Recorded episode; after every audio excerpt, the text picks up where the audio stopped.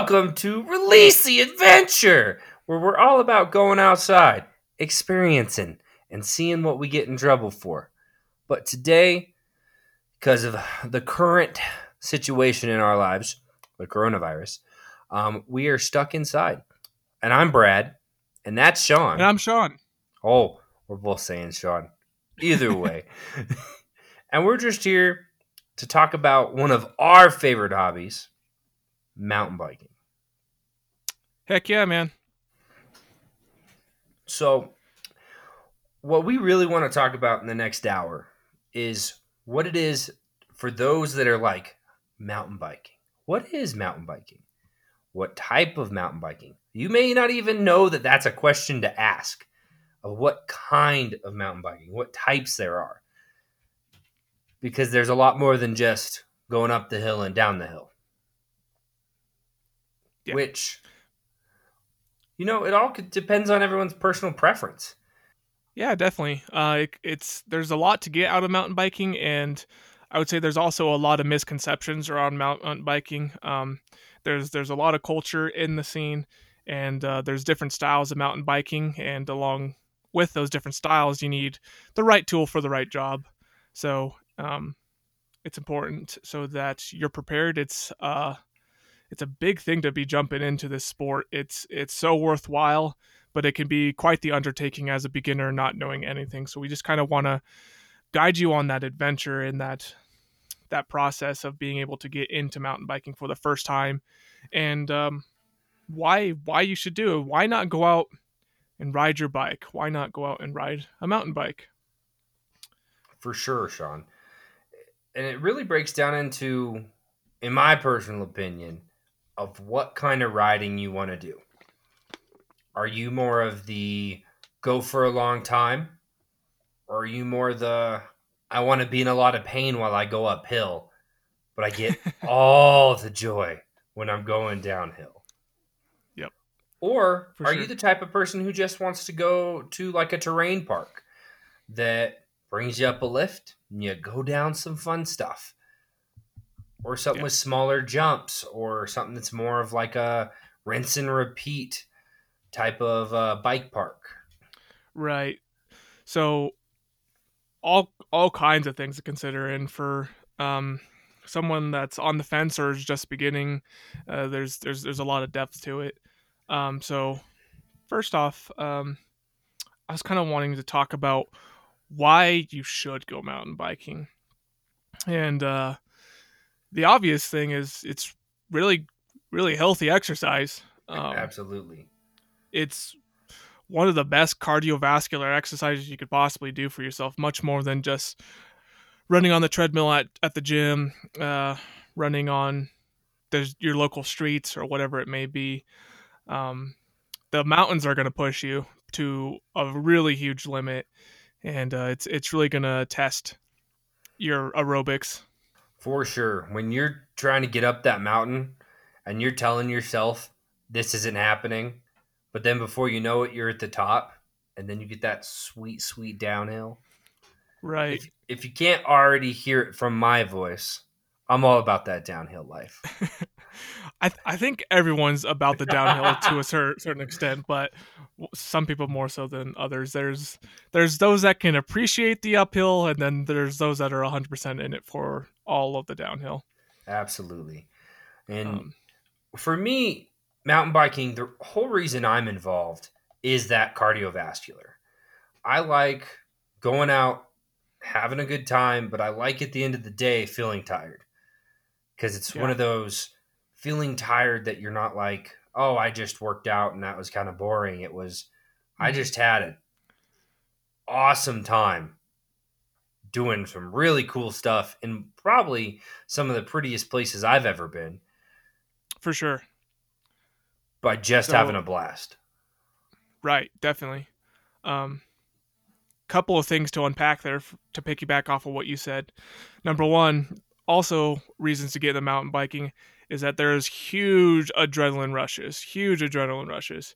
If uh, you've ever gone snowboarding or skiing, it's much into the same regard as as as that and I would almost say more so than snowboarding and skiing. Obviously, there's some really huge things you can do snowboarding and skiing, but man, there's just this uh, nonstop sensation once you get going on on that downhill where it's to me that adrenaline rush is even more heightened than when I go snowboarding. How do you feel about that, Brad?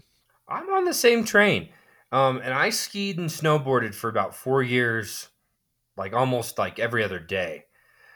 So I got to the point where I was doing double black diamonds and hucking cliffs and doing like stuff that humans shouldn't do when it comes to mm-hmm. snowboarding and skiing.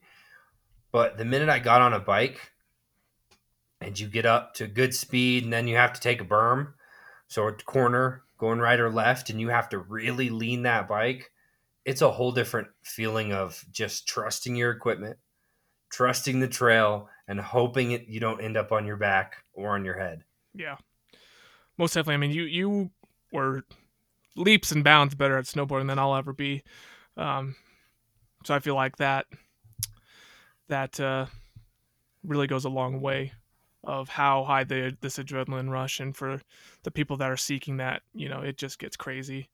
And uh, the people that are wanting to get into like jumps and stuff that you can do and like you said hucking cliffs you can do that on a mountain bike too and Ooh. we're going to get into it. There's all types of different style, styles of, of of riding and if you're one of those those joeys out there don't don't you worry. You can you will find a home in in in, in mountain biking if, we uh, have you're, the you're cliff for send, you. Send big, yeah, for sure.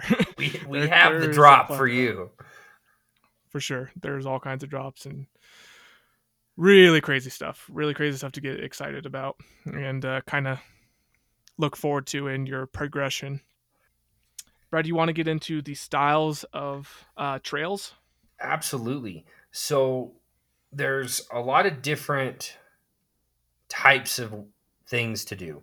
Um, trail riding is something that you could think of as something that could happen around your neighborhood um, that kind of goes into the mountains and has some climbs, has some descents, but it's nothing that's so extreme that you're like scared for your life or any type of like super adrenaline junkie style stuff.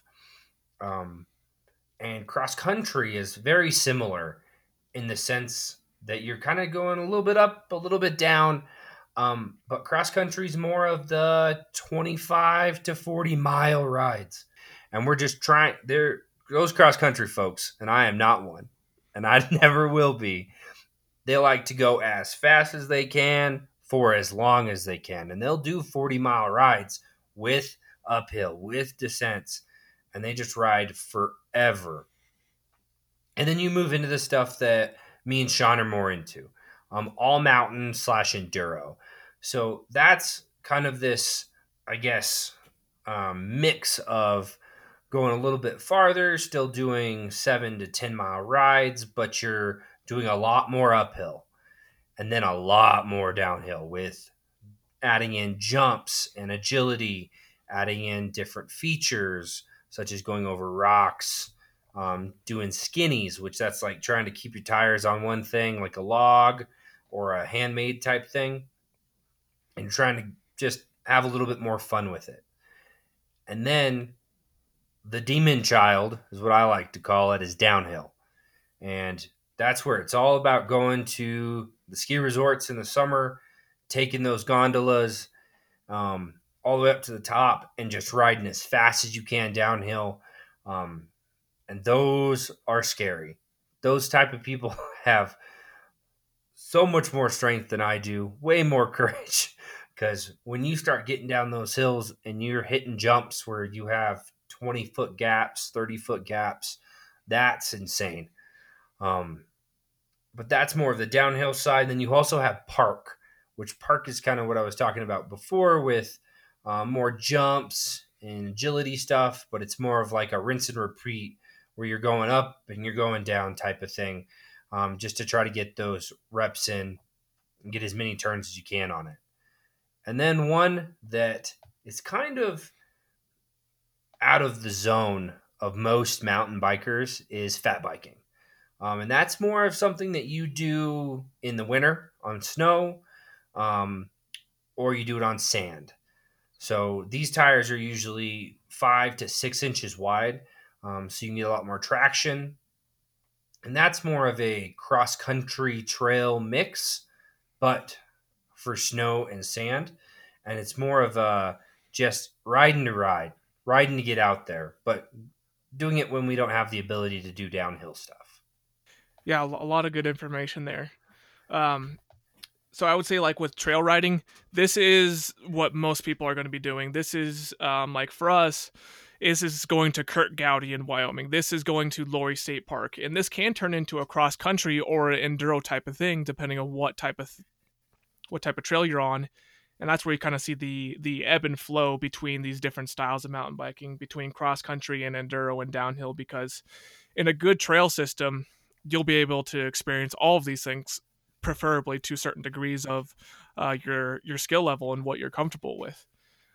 Um, so with that, it's kind of uh, it's part of it is working your way up uh, in your skill level to handle these more extreme things, just like you would in snowboarding and skiing. You start out a green, blue, uh, you know, black, double black, and then you have pro, pro line stuff. That's kind of what um, this is too for mountain biking. And so when you're starting out, um, obviously, I would say have your goals of uh, what you enjoy, and part of figuring out what you enjoy is just uh, experience and just going out and enjoying the outdoors and enjoying the adventure. And you'll begin to learn uh, what styles of riding that that you'll like.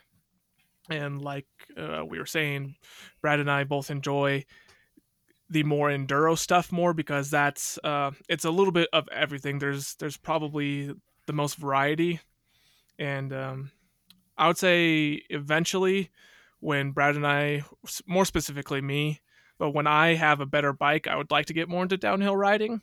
Um, but right now, I have a mostly cross country focused bike. It, it's a hardtail bike. We'll get into what a hardtail means here in a second. But um, yeah, it's definitely not suited for a downhill park. And I tried to do it once, and I felt like uh, my bike was gonna fall apart on me, essentially. and was I was a... there. Oh, and I watched it. Oh, and I could see his face, um, because, and I have a full suspension bike, which, like Sean said, we'll get into that. And I was even having a hard time, and I was like, "Oh, Sean, oh, Sean, we need to get you something different." Yeah, yeah, for sure. Yeah, I was I was on uh, my way to get to go rent a bike because my bike was not cutting it. I, I didn't have the right tool for the right job that day, but we had to cancel that particular day in our trip for other reasons. But um, yeah. So let's get into what what so, is the right tool for the right job for these different types of for these types of trails. So yeah, so we're gonna do a lot of referencing from what the information I just spewed out all over. Um, so we'll go back and kind of reference that a lot on the different types of bikes and kind of how they ebb and flow with each other on the ability to use them for different things.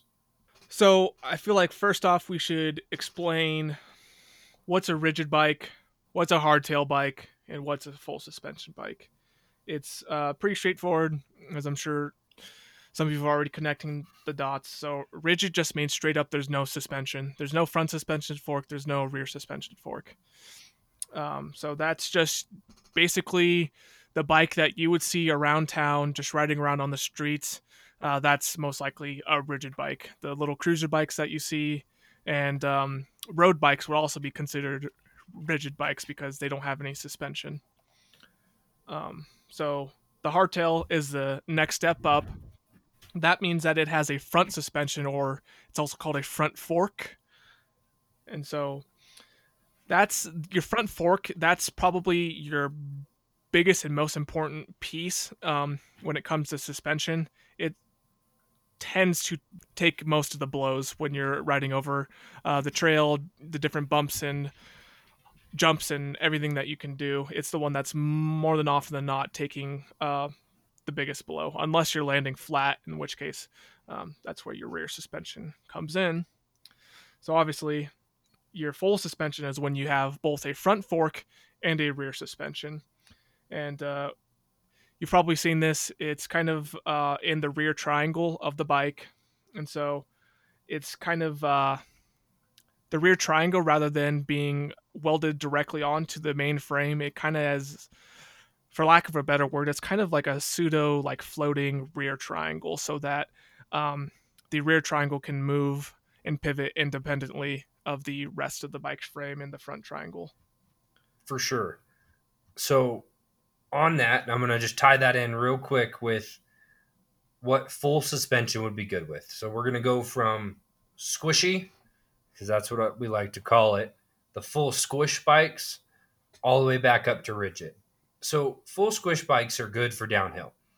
Um, and the big reason why is because when you're going pretty quick, um, you want your bike to be able to absorb some of those hits.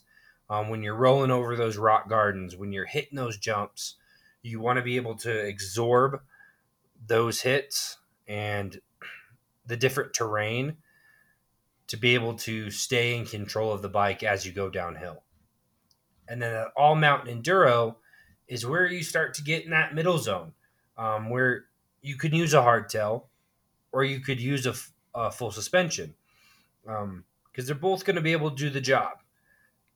That also comes into comfort of being able to do different things and how comfortable you're going to be.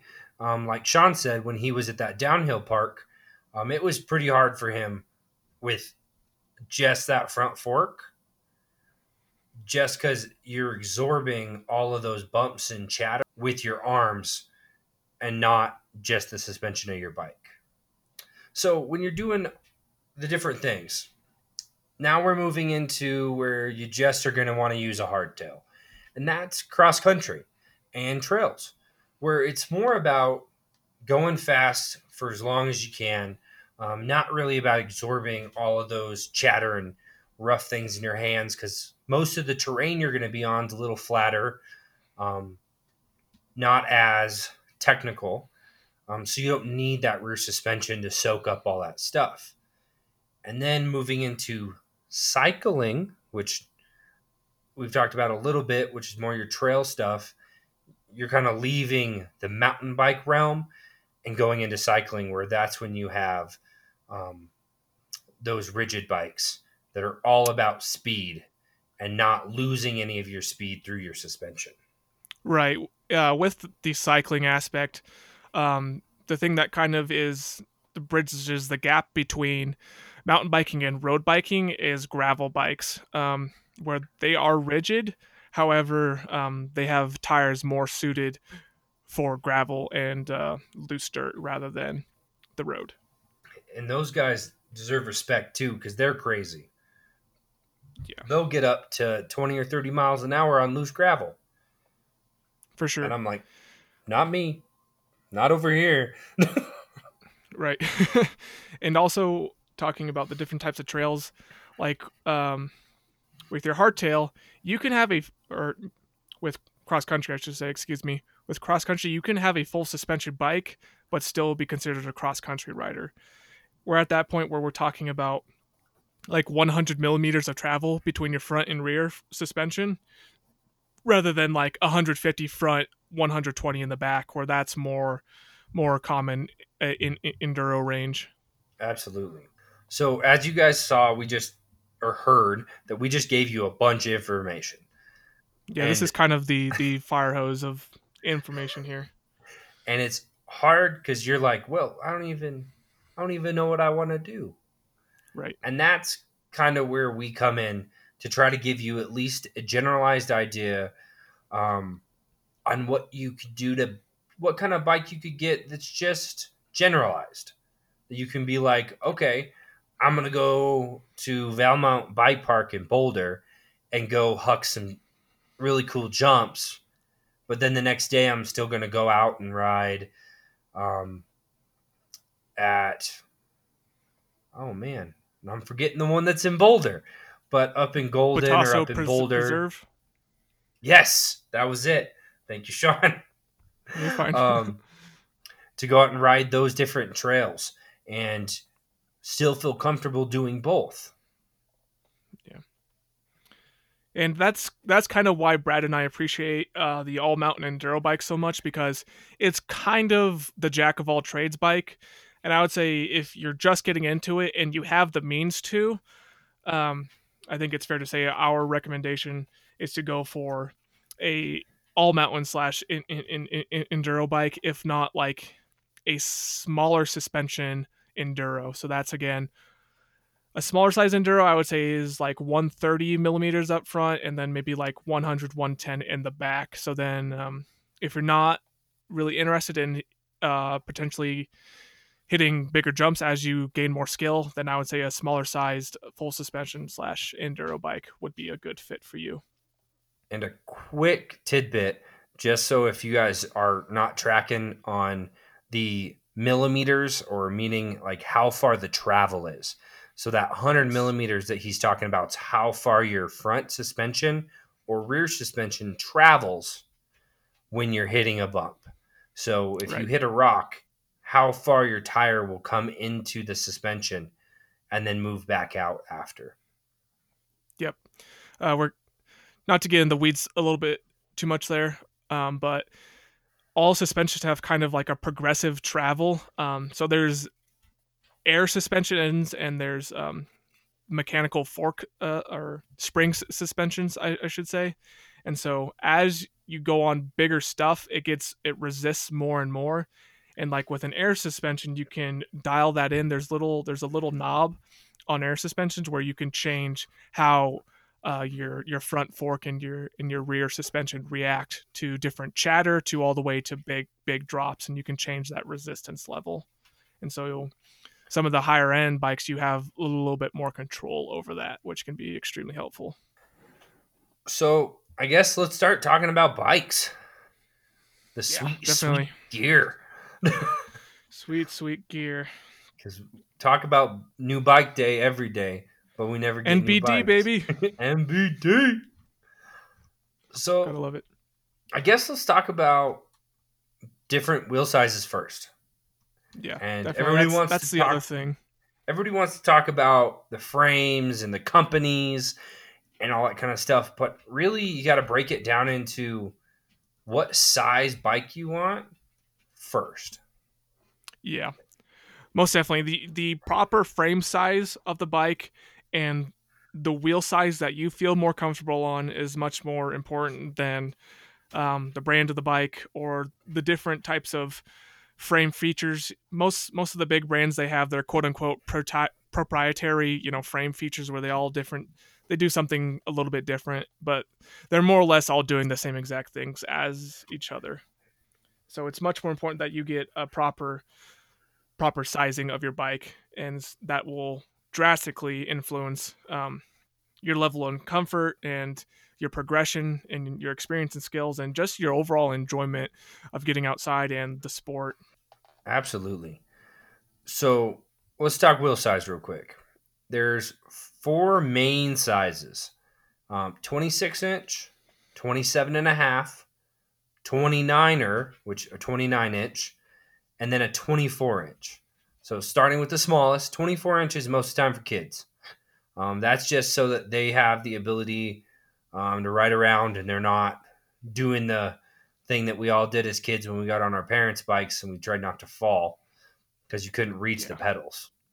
Yeah, exactly. This is more or less uh, like like Brad says. So so kids can go out with mom and pop and they can go out there and, and enjoy the sport too. And um, a lot of the big brands nowadays will offer these very specialty high end bikes for kids now.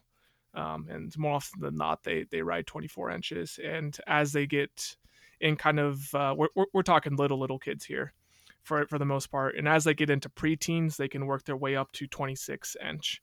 Um, and, and uh, 26 is usually the used to be pre 2005 or so was the magic size. Everybody yeah, ran 26 inch tires. Yeah. On almost everything when it came for to sure, yeah, everything to do with bikes. It was always a 26 inch bike.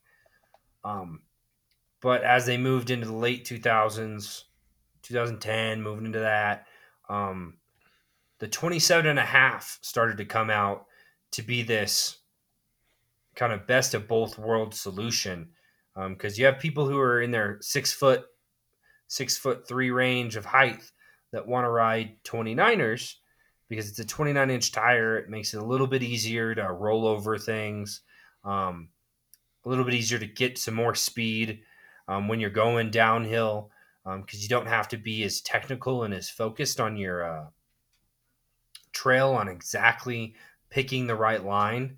Um, you can be a little bit more, I guess, sloppy for lack of better terms, um, to get down the uh, down the lane.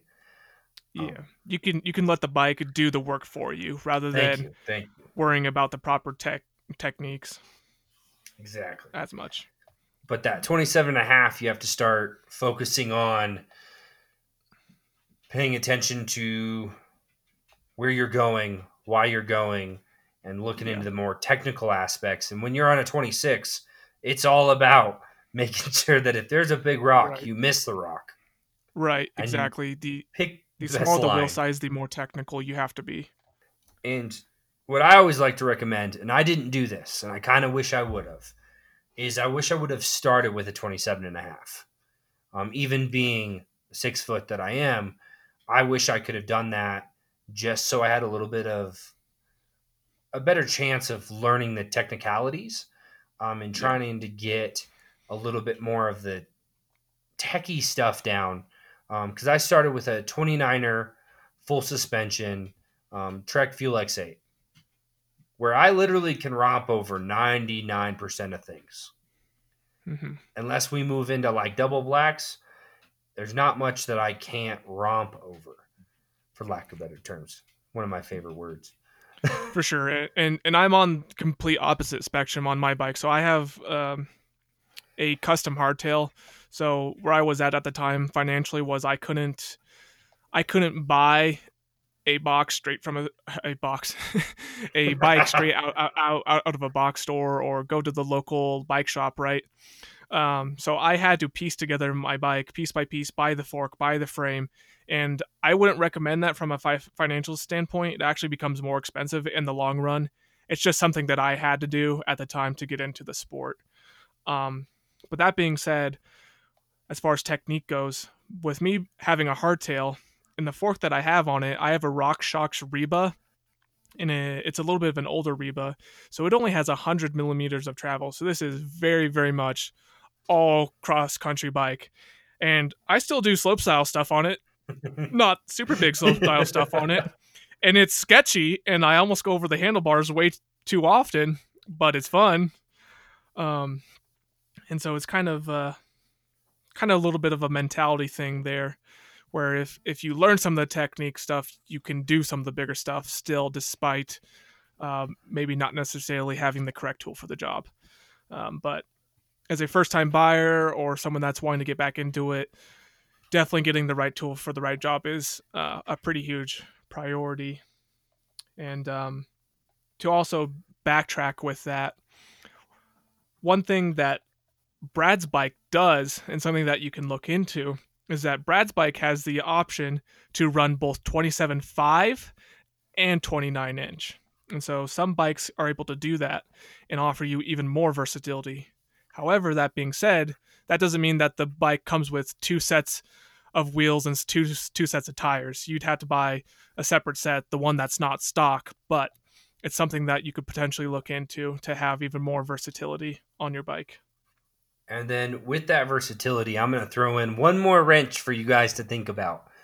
And that's plus size tires. Oh yeah. So you have a fat bike. We talked about them that are more about sand and snow. Um, but they also make a 27 and a half and a 29er in plus, which basically means it's more of a three inch wide tire. Um, an average tire is usually about two inches, and then plus tires move into the three to four inch, and then your fat bikes move into the five to seven inch range.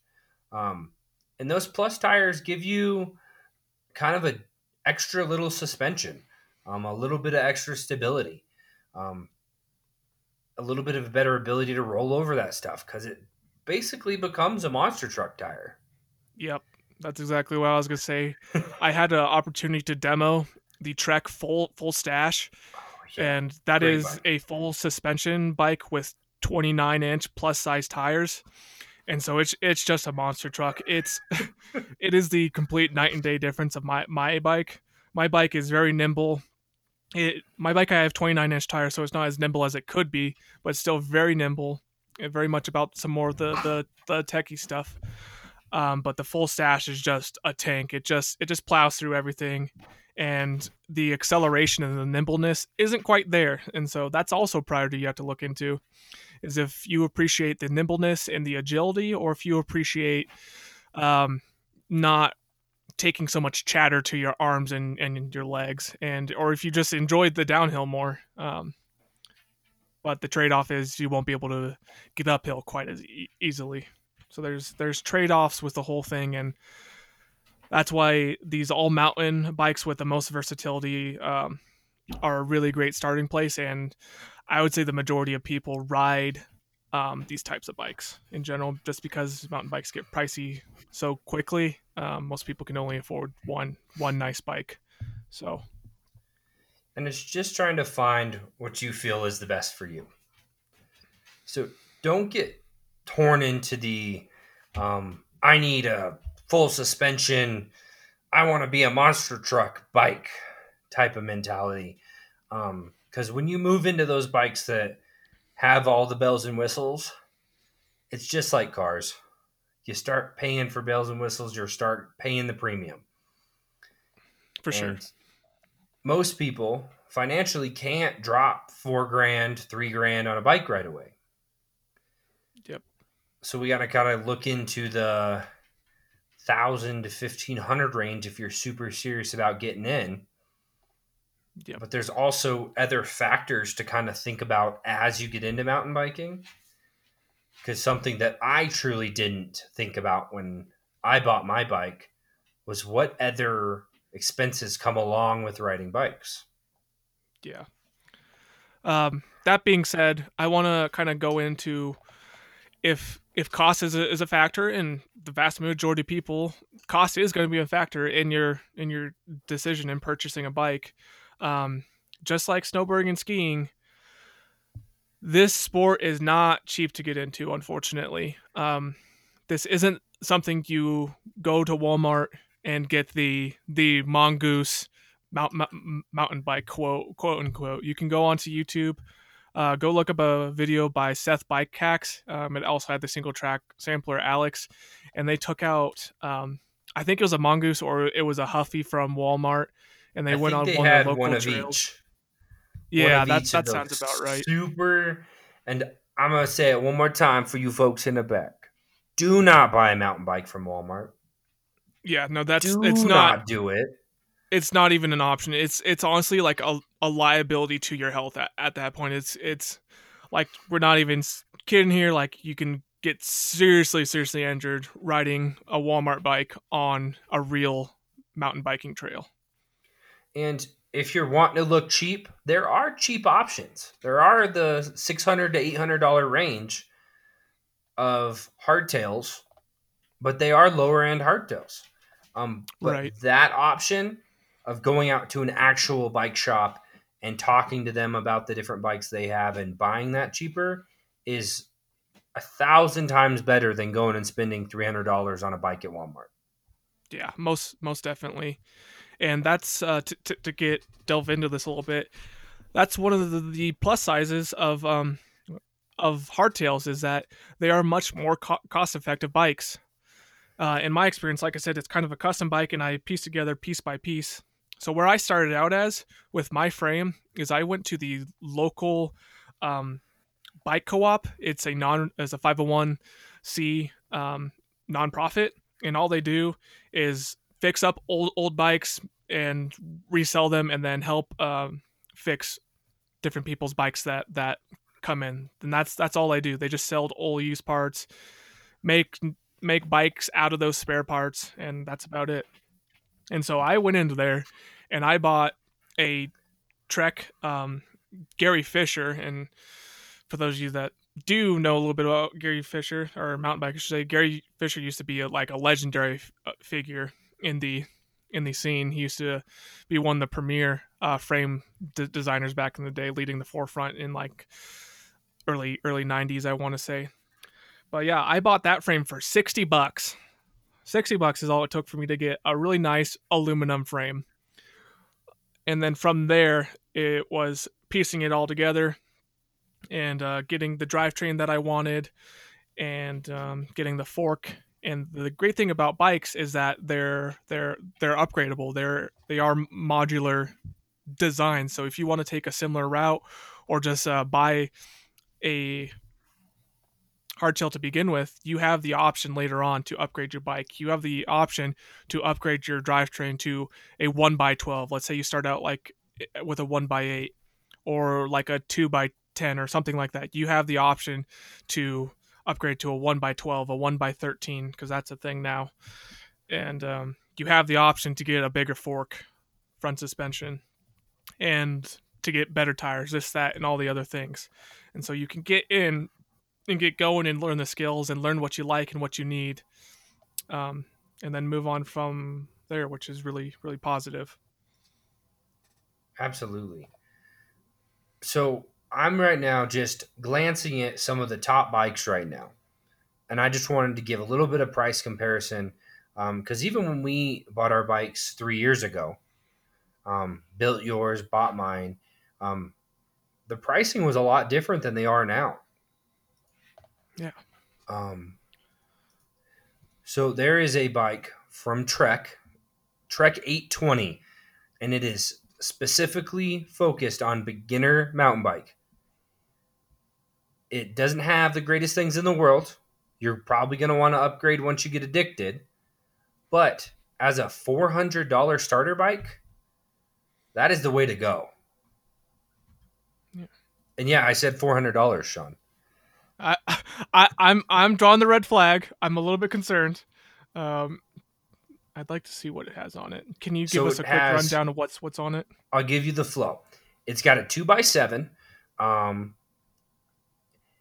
and then it has a 75 millimeter front suspension. So very small. You're definitely looking at more of that cross country style bike. But if you're still if you're looking to just get out on your local trails and go for rides, 75 millimeter will do your job. And it doesn't have to be the best suspension in the world. Um, I believe it is a um, is it Suncross Sean? Is that the new... uh Suntour is, is Suntour? That is the name of that brand. Yes, um, it is a Sun Suntour um, front suspension, which is the lower end of mountain bikes when it comes to yeah. that front fork. Um, but for four hundred dollars, I couldn't complain much. That'd be a great starter bike for anybody that just wants to get out on a 27 yeah. and a half and at least I guess get your feet dirty with some um, dirt. Yeah, for sure. If if budget is your top concern, this thing can get you out there and can service you on green trails. I would say mild green trails, and you'll kind of figure out what's like a green blue trail and what's more of like closer to a fire road, and you'll you'll figure that out as you get experience. But this can get you out there. But I'm just gonna say a disclaimer um, the one of the biggest things, the thing about upgrading your bike is which type of part you're upgrading. Mm-hmm. Like if you want, if you're if you're more concerned about upgrading your drivetrain, so that's how like how many gears you said. Like Brad just said, this particular bike has two by seven. That means two in the front, seven in in the back. Then drivetrains are usually pretty cost effective for for what you get out of it with your upgrade. Whereas if you're upgrading your front fork, oh man, that gets expensive very, very quickly. For sure. So like if you were wanting to upgrade this 820 to like a uh, RockShox Judy, I'm just throwing something out there. You might as well just buy a new bike that has the Judy on it at that point. Um, that is it's true. like that that kind of expense, and so. So and then that's moving into the more thousand dollar range, Sean because yeah, we can talk about. Um, so I'm a big Trek guy. brand loyalty. I wish they'd sponsor me, but you know, I got to get out on the trails to be able to do that. We are, Trek, we are shouting out into the ether. Please, Trek, call me. I want Call that up, one by 13 Eagle, baby. I want that We new will- drivetrain. We will review your bikes and be very happy about it. exactly. Um, so Trek has a Roscoe, um, and that's a bike that a lot of people go to, um, and they have a lot of different steps. The Roscoe Six is um, just over a thousand dollars, has a one by drivetrain, so a one by ten, which basically everybody wants nowadays. Yeah. it's basically what everybody's moved to is that one by system. Because even when I bought my bike in 2017, a two by was it was it. Like there was nobody selling one by drivetrains. Yeah, it Um, still wasn't like a everyone does this. This is the thing that you have to do kind of kind of deal. Nowadays, it's For- like you have yeah. to do a one by drivetrain. It's kind of completely moved away from two bys and three by drivetrains have been gone for a very long time, probably for close to like 15 years now. Yeah. And even with this, you're still looking at getting a Suntour, but you're looking at the high end Suntour. Um, Yeah, so it has a lockout. It's 120 millimeters of travel. Um, and it comes with a through axle. So I just said a bunch of things. Yep. I know you guys that are, don't know anything about mountain biking. You're like, what? What do you? Why do you need a lockout? Well, when you're climbing, when you're going up the mountain, um, you have something called suspension loss. When you power suspension loss. So as you're pedaling, you lose power because your suspension squishes as you're Mhm. going up the mountain. But when you start to get these higher end forks and rear suspensions as well, you can have a lockout, which it doesn't completely stop the suspension from working, but it holds it in place a little bit more so you don't lose as much of that power. yep, And then a- definitely. so Oh, go ahead, John. Yeah, I was just uh, sorry. I was just gonna add on just with your lockout is you're basically turning temporarily turning your your hardtail or your full suspension bike into a, a, a rigid bike. So when you're pedaling, you're getting the most power uh, transfer into your bike, and you're not getting that suspension loss. Best. That's a great way to explain it. Um, and then through axle. So, if any of you have had old bikes, um, just Walmart bikes, that type of thing, and you're going to take your tire off because you popped it or whatever, and you have to use um, a socket and that type of thing, um, that's basically been gone and deleted. A through axle is exactly kind of what it sounds like. It's a piece of steel or a piece of aluminum that just slides through and you spin it on and latch it. And that's all you have to do to put a tire on. So there's no Yeah. more of having to get a socket and screw it in and taking it off and going through that hassle because most Yep. of the time, both your front and your back will have that uh, through axle. Yep, there, there is no tool needed with through axles. You get it on by by hand, uh, so that that'll declutter your your uh, adventure pack that you bring with you um, and your your hydro pack because we'll get into this eventually too. But you're probably gonna want to buy a hydro pack. Yep. To carry all that sweet, sweet gear. Yeah. One thing I want to say is, uh, for me, getting into like this Roscoe territory, and there's different comparables between every single brand, but this is kind of the level that I would more recommend getting in at. I would recommend if budget is a concern, instead of trying to get in right now, gotta have it now, saving a, saving up for two three months and getting that extra five hundred dollars or whatever it is that that you may need. I think in the long run, uh, getting at this more thousand dollar range is for me personally what I would recommend. You don't have to do it. You can do what I did and buy piece by piece, but um, if you're able to, I think this will do you much more wonders, and uh, you won't be kicking yourself uh, quite as hard if you get in at this range, at the sort of the thousand dollar range. Um, but with that, past the thousand dollar range, if you even take up a little bit of a step more when you get up to like twelve hundred to fifteen hundred dollars. That's when you're getting into the good stuff. When you don't have to worry about the Suntour brand and having to upgrade the Suntour, and you have RockShox or you have Fox, and so you have a really stellar suspension, and you're not worried about upgrading quite as much and having to spend another thousand dollars just on one bike part. Um, exactly, exactly, and there's always gems too. You oh for sure keep on searching and looking because you know I like looking at bikes, so I was just kind of looking through and seeing what was on here. Um, Trek has a Marlin Seven. Um, and I was oh, looking at the Marlin series when I was looking into bikes um, as a hardtail. Um, $800 has a RockShox 100 millimeter up front. Um, it has the lower end Shimano for the derailleur and the shifters. Um, but that's a pretty good bike right there, Sean.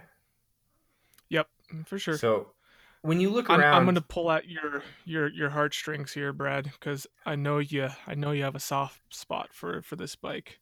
Okay, but it. if you have, if you are in a place where you can do it, a really great do it all bike is the uh, Specialized Stumpjumper, aka oh. the Stumpy.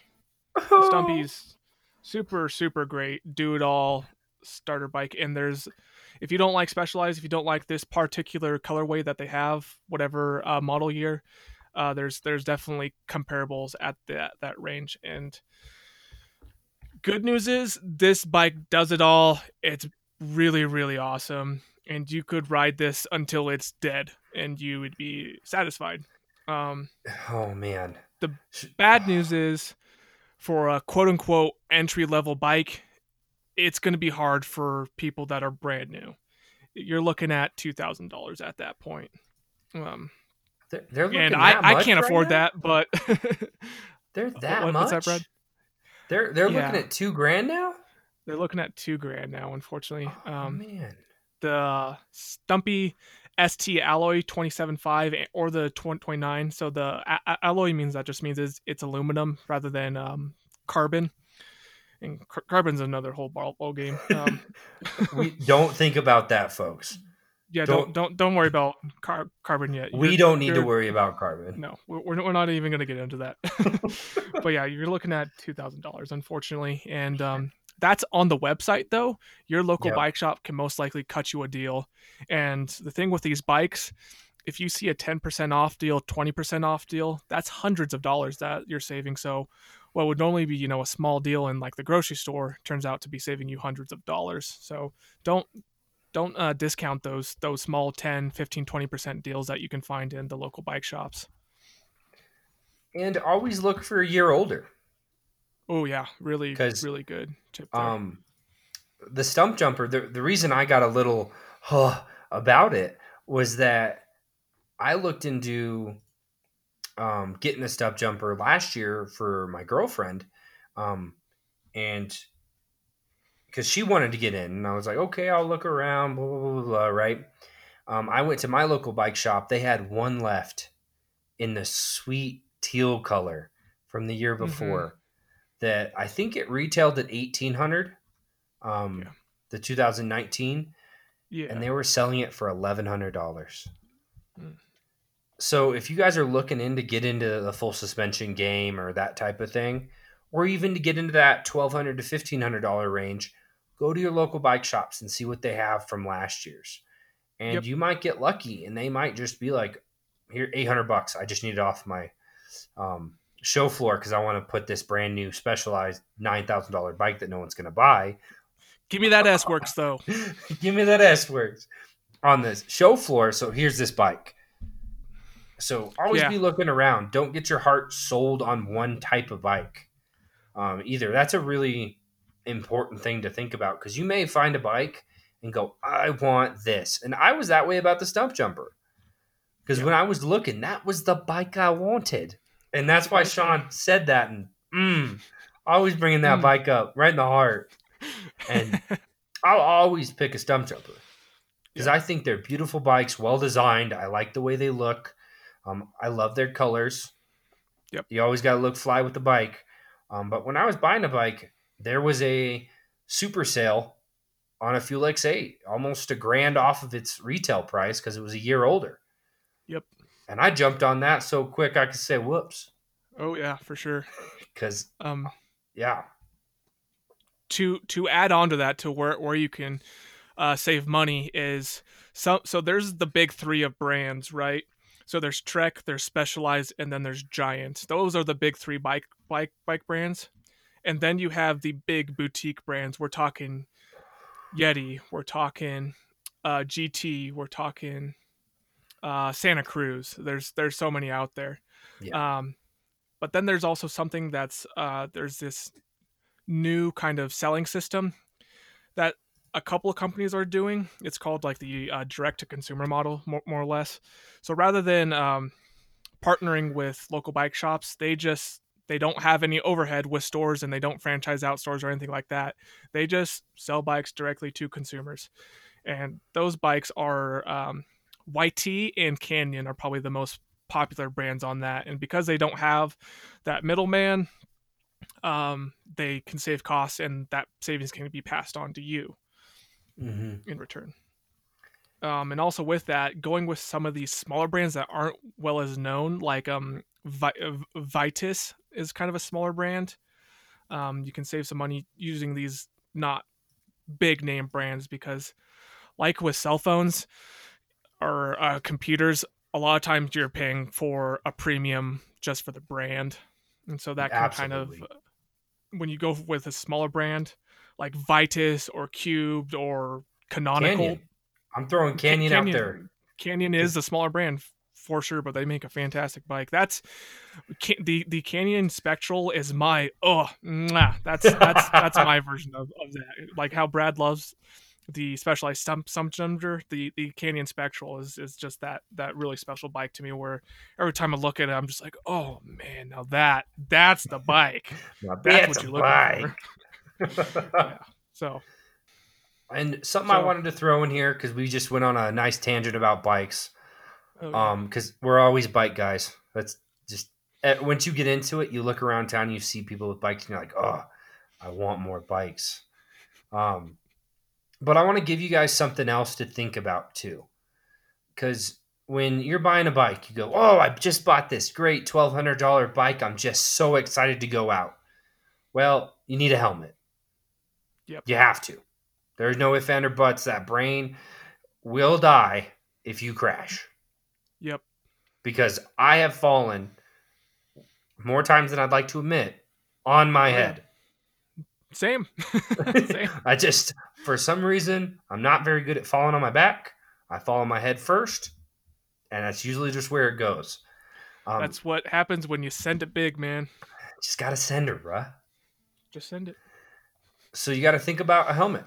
And then comes all the accessories a hydration pack, a CamelBak, some kind of backpack, um, eye protection, um, sunglasses. If you wear normal glasses, you're okay just wearing those, but you might want to buy a strap.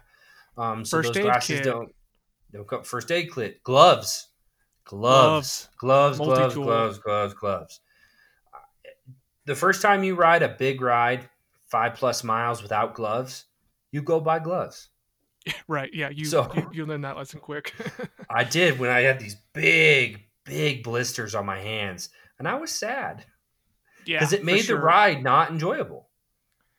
And also with the gloves, it provides a little bit of cushion between the bike handlebars and the bones in your hand. Um, Yes. when you're getting a lot of loose, gravelly chatter, kind of um, a bunch of rocks that are like palm size just everywhere, you get a ton of chatter, and uh, that energy is transferred into your hands, and eventually, when you're eventually white knuckling it, your hands are gonna like get more or less locked around the handlebars and you kind of get this like weird like death claw grip kind of thing where it's kind of hard to move your fingers if you've been like white knuckling it for too long. And gloves with um, extra padding can number one save you when you're going down but two add a little extra bit of cushion between your hands and your handlebars Absolutely. Well, I think we're gonna leave it there when it comes to accessories. Um, yeah at a later episode, we're gonna go deep And when I mean deep, we're going to talk about all the things. We're going to go deep. That you don't even understand because you thought there was a lot of information that comes with bikes. Now we got to talk about shoes and socks and, and pedals and pe- pedals, all pedals and grips and tubeless and tubeless and and handlebar uh, size. Foam form core is that what they call it nowadays? CushCore. Uh, CushCore. Huck, that's what it was. Huck, Huck, Huck Norris is another brand. I use Huck, oh. Huck, Huck Norris. Yep. I still haven't got on that train. I don't know if I will, but oh, we will get into that for you guys at a later day. Um, but hopefully, this gave you guys a good perspective on at least a generalized idea of what is mountain biking. Yep. Um, what is mountain biking and what it takes to get into it? What's what's the minimum entry re- requirements and how how this fits into my life? Uh, what kind of exercise can I get out of it? What kind of fun can I get out of it? Um, you know, there's just so much, so much to it, and it does so much for so many different pe- people and you're going to meet so many different cool people along the way while while doing it. There's just there's just so many good positives. It's I don't know. For me, it was maybe, maybe this is a bit too far, but it's been kind of a life changer. There really hasn't been anything like this that in my life where it's just like, wow, this is truly something special to me. Whether I'm biking alone or biking with friends or whatever it may be, this is this is something special to me, and I want to share my experience with with people, and I I want to share that joy. I feel you, Sean. That definitely, I'm definitely on the same train. Um, when I get out on that bike, the world goes away. I don't think about any of my stressors. I just don't think about anything except for sending it. When I'm going up the hill, I got a lot of time to think, a lot of time to work on myself. But when I get to that downhill, everything just melts away. Oh yeah, and I, I just I, get to send her. I, I love that you bring up those those two parts. Uh, what I call it when like you're kind of um, on the uphill and you got some time to think about things. I call that active meditation because I have to. I like that. I like that. No, really, because I have to concentrate on the trail and I have to still be co- uh, cognizant of what I'm doing because at any time you can always biff it but it also gives me time to occupy my my thoughts. And because i still have to concentrate on the trail it's kind of like i'm able to process things rather than all of my worries happening all at once. I'm kind of able to process it one by one and it uh, just provides a better mind space for myself and it, it really is a really good venting place place to vent just getting out to the outdoors and just being able to process my thoughts and then like brad said once you get onto that downhill it's like going to ben and jerry's and just getting the largest ice cream possible and just sending it and letting your worries melt away. Absolutely. Well, so yeah, if you you guys have any other thoughts or ideas that you want us to talk about or anything that you're like, well, these two guys might know something, go ahead and message us on Twitter. Um, yep. And we definitely will help you out. We'll throw it in. We'll always reach back out to you and have a conversation because um, we are just two regular guys that like to do stuff outside. For sure. That, um, and again, our uh, Twitter handle is at release the ADV. Again, uh, that's at R E L E A S E T H E A D V. Release the ADV. And uh, we will soon enough have a Facebook and an Instagram and um, we have some other plans in store that we're gonna try to hold off on for now, get things more finalized. But um, yep. Yeah. Always feel free to ask any question for us, or if you want to have a conversations with us, um, you can always always do that too. Um, Brad, do you want to plug your Twitter handle? I don't know if. Oh, I don't know what my but... Twitter handle is. I'll fine. be honest, guys. I'm not a tweet kind of guy. That's um, fine. Um, mine is you can always at oh, Sean Vogue. There you go. That's S H A W N V O G, and because because with Sean you have to spell it out, man. It's not seen, folks. It's not seen. and then yeah, you guys can always email us too at release the adventure at gmail.com. Yep. You can always send Good us an old fashioned. Yep. E- email email works too. You know that Chanel um, mail that everyone doesn't use anymore. For sure. So so uh, from here, I think uh, next episode, this is kind of a two-parter. I mean, we're always going to be more or less talking about mountain biking uh, off and on, but we're gonna kind of stretch this out into two parter, maybe even a three parter. Who, who, who knows? Three. I mean, we maybe three, maybe maybe three. You never know. yeah, but yeah, I think uh, we're gonna get a little bit deeper into kind of what else is on your bike, what else to look for on your bike, like the things we mis- mentioned before, your grips, your handlebars, your pedals. You know, oh. what's what's a clipless pedal? What is this and that and the other thing? And then also eventually we're gonna have to get into kind of technique stuff and etiquette on the trail. Um, and oh, I think yeah. this is all really good in- information. Um, so by the time you go out, you you bought your your your BA new new bike, and you're super stoked. You're ready to get out there. You are 110 percent prepared, or as close as you can be to that to what to be ready for. For sure, for sure. So don't forget to share to tell all your friends about us, share this podcast. Um, don't forget yeah. to review us, give us that sweet, sweet five star. Because, you know, I always thought I had a nice crown on my head with that sweet five star. I'd like that. Yeah. So to go along with that, we so we're a brand new podcast, as you guys know, and we have a very, very lofty goal to get onto the iTunes new and noteworthy um, list, and so that's mm-hmm. that's super prestigious. If we can get onto that, that would be a night and day difference. Um, and basically, from yesterday, and yesterday is April first, April Fool's Day, but eight weeks from now, aka two months, we have the potential to get onto the new and noteworthy uh, section of iTunes. And to do that, uh, it's all about uh, who's listening, who's how many subscribers we're getting during this time and how many reviews we're getting during this time. And this is this is so huge and it would really mean the world to us. And uh, to go along with with that um, just to try to uh, emphasize this that this really means a lot to us. We're actually going to be doing a giveaway for the next few weeks. So once per oh, week we're going to be yeah. giving away a $20 amazon gift card. And to be entered into the giveaway all you need to do is subscribe to the podcast, whether that be iTunes, Spotify, Stitcher, TuneIn, uh, uh, Radio. What's the other one? Radio Public. There's there's yep. so many different ones. Uh, Google Play Podcasts. There's there's so many. Um, and we're we're pretty much all there now. The only one we're waiting on is Google Podcasts. We're on Google Play Music, but we're not on Google Podcasts because Google's slow and they have to crawl through the internet to find our website and they have to in- index the website. So we're waiting on that. But iTunes, Spotify, send us a picture on Twitter that you subscribe to us. Just give us a screenshot on twi- Twitter, and then you'll be entered into the giveaway. And uh, the reason why it's on Twitter is because so then we know who to DM afterwards. It's important that we be able to get in contact with you. So yeah, just uh, follow us on some platform of, of, your choosing and tweet at us at release the ADV, and you'll be entered in to um, win a twenty dollar Amazon gift card. And this isn't like you know being on a sweepstakes for like the Joe Rogan podcast or something. You have a really good chance at winning this. You know, this is release the adventure, folks. this is release the adventure. I don't know if you knew it yet, but this is release the adventure. This is and, just a, uh, yeah.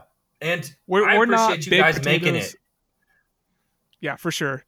Um, we're already super humbled by um, the amount of listens that we're getting to now. I mean, it's really exciting. It's not about the numbers to us. We're just enjoying our time here. I, I, I feel like, or I hope you guys can hear that in our inflections in our voice. Just talking with each other is a really fun time, and I hope that passes on to an enjoyable listening experience to you guys.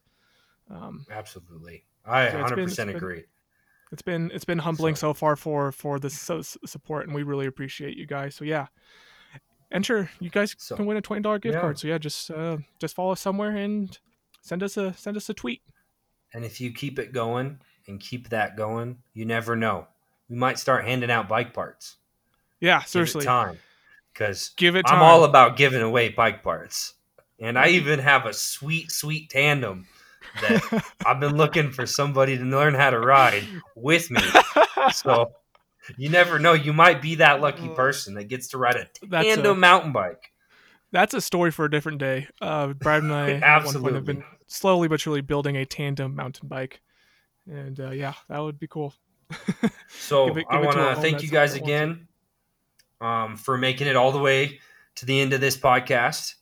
And if we haven't said it enough, we're release the adventure. Woo! And this was Brad and Sean in the evening. And thank you guys for tuning in. Have a great night. See you guys. Till till next time. Bye.